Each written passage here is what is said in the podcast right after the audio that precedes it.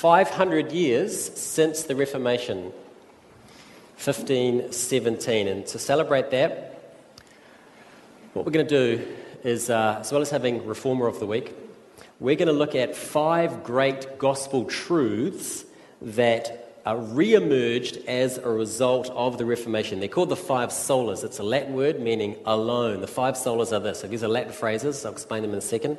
Sola gratia, solus Christus, sola scriptura, sola fide, sola Deo gloria. So they mean grace alone, Christ alone, scripture alone, faith alone, glory alone. And each week we're going to unpack one of these truths. So they emerged out of the Reformation. Now the question is, a good question is this, is what is the Reformation?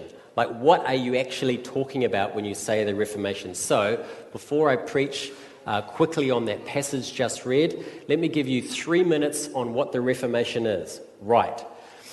1517, Martin Luther, German monk slash sort of theological professor, nailed a piece of paper to a church door, had 95 things on it that he wanted to discuss, called the 95 Theses. Now, back in the days, if you wanted to discuss something, uh, you had theological differences with some of your colleagues, you'd write up your thoughts and you'd nail them to the church door. So when he's nailing to the church door, that wasn't unusual. The church door was like the bulletin board. So Luther wrote up his thoughts in Latin to debate with his academic colleagues. Uh, Latin was the uh, academic language, right? Some of his students, though, remember he was a professor, some of his students read it, loved it, loved it galvanized by it, took it, uh, translated it into English, and started circulating his ideas. And how did they circulate it? It was a great cultural moment because something had just been invented. Anyone know what had just been invented? Printing press. Yes, printing press. So his ideas just exploded around Germany, Switzerland, England, the rest of the world. The end result of this, just this thing, is nailing a few ideas that he wanted to debate uh, on this door in Wittenberg. It sparked the biggest reformation the church has ever seen, and it was the start of the Protestant church, which you're a part of. So that's the bare bones story. Uh, dig slightly deeper, okay? So, what did, what did Luther write about that caused such a firestorm? So, we go back a few years before 1517. What led up to this? So, the, the, the church the church was just the Catholic Church around, right? That was, that was it. And at this point in history, it was probably at its lowest point in terms of corruption and immorality. For example, you could buy the position of bishop uh, in, a, in a town, which you might think that doesn't sound very exciting, but remember the church just ran the show. And being a bishop was a very powerful thing to be back in the day. So you could just sort of buy that job. Another example, the thing that particularly angered Luther was the selling of indulgences. So, what are indulgences?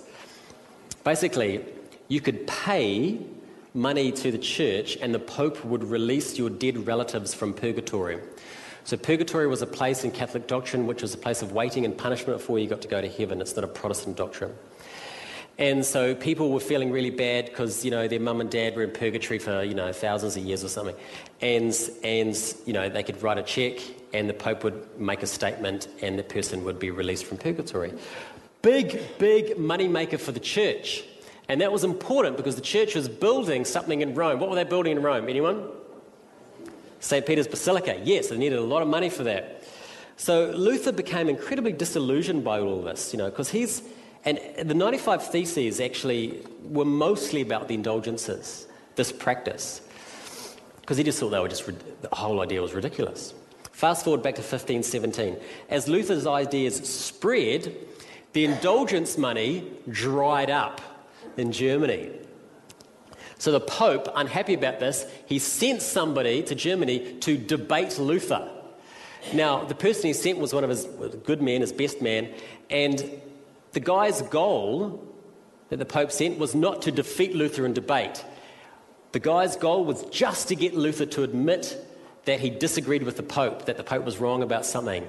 Because if he could get Luther to do that, the church had grounds to excommunicate him. And it all went to plan. Had this big debate. Luther disagreed with the Pope. He was excommunicated from the church. Turned out, though, the Germans liked Luther more than they liked the Pope. See, the Pope was based in Rome, so he had all this sort of foreign influence in, in Germany.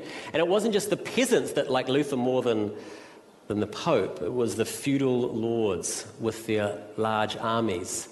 They preferred Luther as well. And so they sided with Luther and split with Rome. And that's the, that's the roots of the Protestant church in Germany.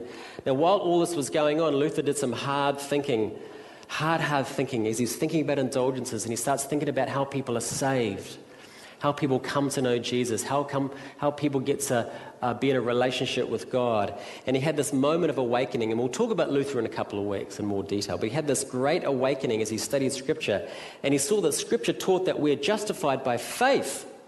We're made right with God by trusting in God's grace. And that wasn't the Catholic doctrine of the time. The Catholic Church taught that you're saved through a combination of God's grace and good works. And Luther studied the scripture and he said that's not what the Bible teaches. He said the Bible doesn't teach it's grace plus works. The Bible teaches we're saved solely by God's grace. And he wasn't saying that he wasn't saying the Catholic Church was denying grace. The Catholic Church is huge on grace. He was saying he was denying he was he said the church was denying the sufficiency of God's grace. Hence the first sola, the first of the five we're studying. It's grace alone. We're saved by grace alone. Not grace plus works, just grace. So while Luther was doing this thinking back in the days and writing uh, about it and you know, sending his thoughts out, around the same time, guys in Switzerland were doing the same. You've got guys like called Zwingli and Calvin, which we'll hear about over the next few weeks. They're doing the same kind of thinking. That country goes Protestant. Um, then you have uh, the Anglican, the, the, uh, the, the, English situation, which was slightly messier. So the, the um, uh, the Reformation operated on two fronts. It operated on a religious front, people disagreeing with doctrine, operated on a political front, people did not want Rome um, influence in their country. And so that's the situation in England here. So you have Henry VIII desperately wants to divorce his wife, the church won't give him a divorce, so he splits with Rome, starts the Church of England. That's how the Anglican Church started. But what it did is that it opened the door for all this great, good uh, Reformation theology to pour into, which is why the, the Church of England, the Anglican Church, is built on good Reformed theology. So there you go. That's the Reformation in a nutshell. Luther saw corruption, hated the corruption, developed into this huge theological shift in the church. But it wasn't, it wasn't like a shift into a new way of thinking, it was just a return to just the gospel of the Bible. There you go. That's the Reformation. I won't repeat it. Remember it. So, as I said, over time, these, these truths out of the Reformation sort of became distilled into five solas that all connect with each other. And you can summarize them like this How can a person be right with God? Grace alone. How does this grace come to us? Christ alone. How do we find Christ? Scripture alone. What's our part in faith? What's our part in this? Faith alone. Why does God do this? Glory alone. Now, they're short, they're short phrases, aren't they? Grace alone, Christ alone, Scripture alone. They're kind of like slogans. Now, the downside of slogans is that they lack nuance. There's obviously a lot more to say about them than just two words. So each week we're going to unpack one. Now, this week uh, we're going to look at grace alone. Ephesians 2 For by grace you have been saved through faith. This is not your own doing, it's a gift from God, not a result from works. Let's take a look at this. So, grace alone, the first sola, grace alone. This is kind of one of these passages you probably want to memorize, I think. It's, it's the heart of what we believe. It's, it's, it's the genius of Christianity and what separates it out from every other faith. It says, You have been saved by grace through faith. Okay, so grace. You've been saved by grace. What is grace? What does that word mean? Scholars talk about this phrase. They use the phrase unmerited favor. It sounds a bit clinical, I think. Uh, grace. Grace is something, is, is getting something wonderful you don't deserve. It's getting something wonderful you don't deserve. It's getting an A in an exam Somebody else set the exam. You get the A. It's not that they, it's not they passed along a few good answers for you to, to make up for the good answers you already had. No, they set the whole exam and you get credit for it. That's grace. And the passage says that we're saved by it. So we're right with God, not because something that we've done, but because we can claim Jesus' good works and his life as ours. And, and the passage has this beautiful way of explaining it. Just if you, if you have your Bible open or your app open, a few verses before uh, Ephesians 8 to 10, verse 5 there, it has this quite unusual phrase. It says this We are seated up with Christ, we are seated with him in heavenly places. Now, it's trying to explain what grace is. So, what does that mean? We are seated up with Christ, we're seated with him in heavenly places. What does that mean? It's bizarre, right? Clearly, we're not literally in heaven right now. So, what does it mean? Well, this amazing statement, it's talking about what it means to be united with Christ because of grace. So, this means this it means this. Because of grace, you are accepted like Jesus is accepted in heaven. We're united with Jesus. It's like, do you think Jesus is accepted in heaven? Do you think people are nice to him in heaven? You know? Do you think people think he's a good guy in heaven? Is he respected? Is he honored? Is, is he in a good relationship with the Father? Of course. These are ridiculous questions, of course. You are accepted by God as much as Christ is accepted by God in heaven. We are so united with him, everything that he has done becomes ours. You are accepted as his actions are, not yours relationally with God, we get what his life deserves. Fantastic relationship with God. He set the test, we get the A.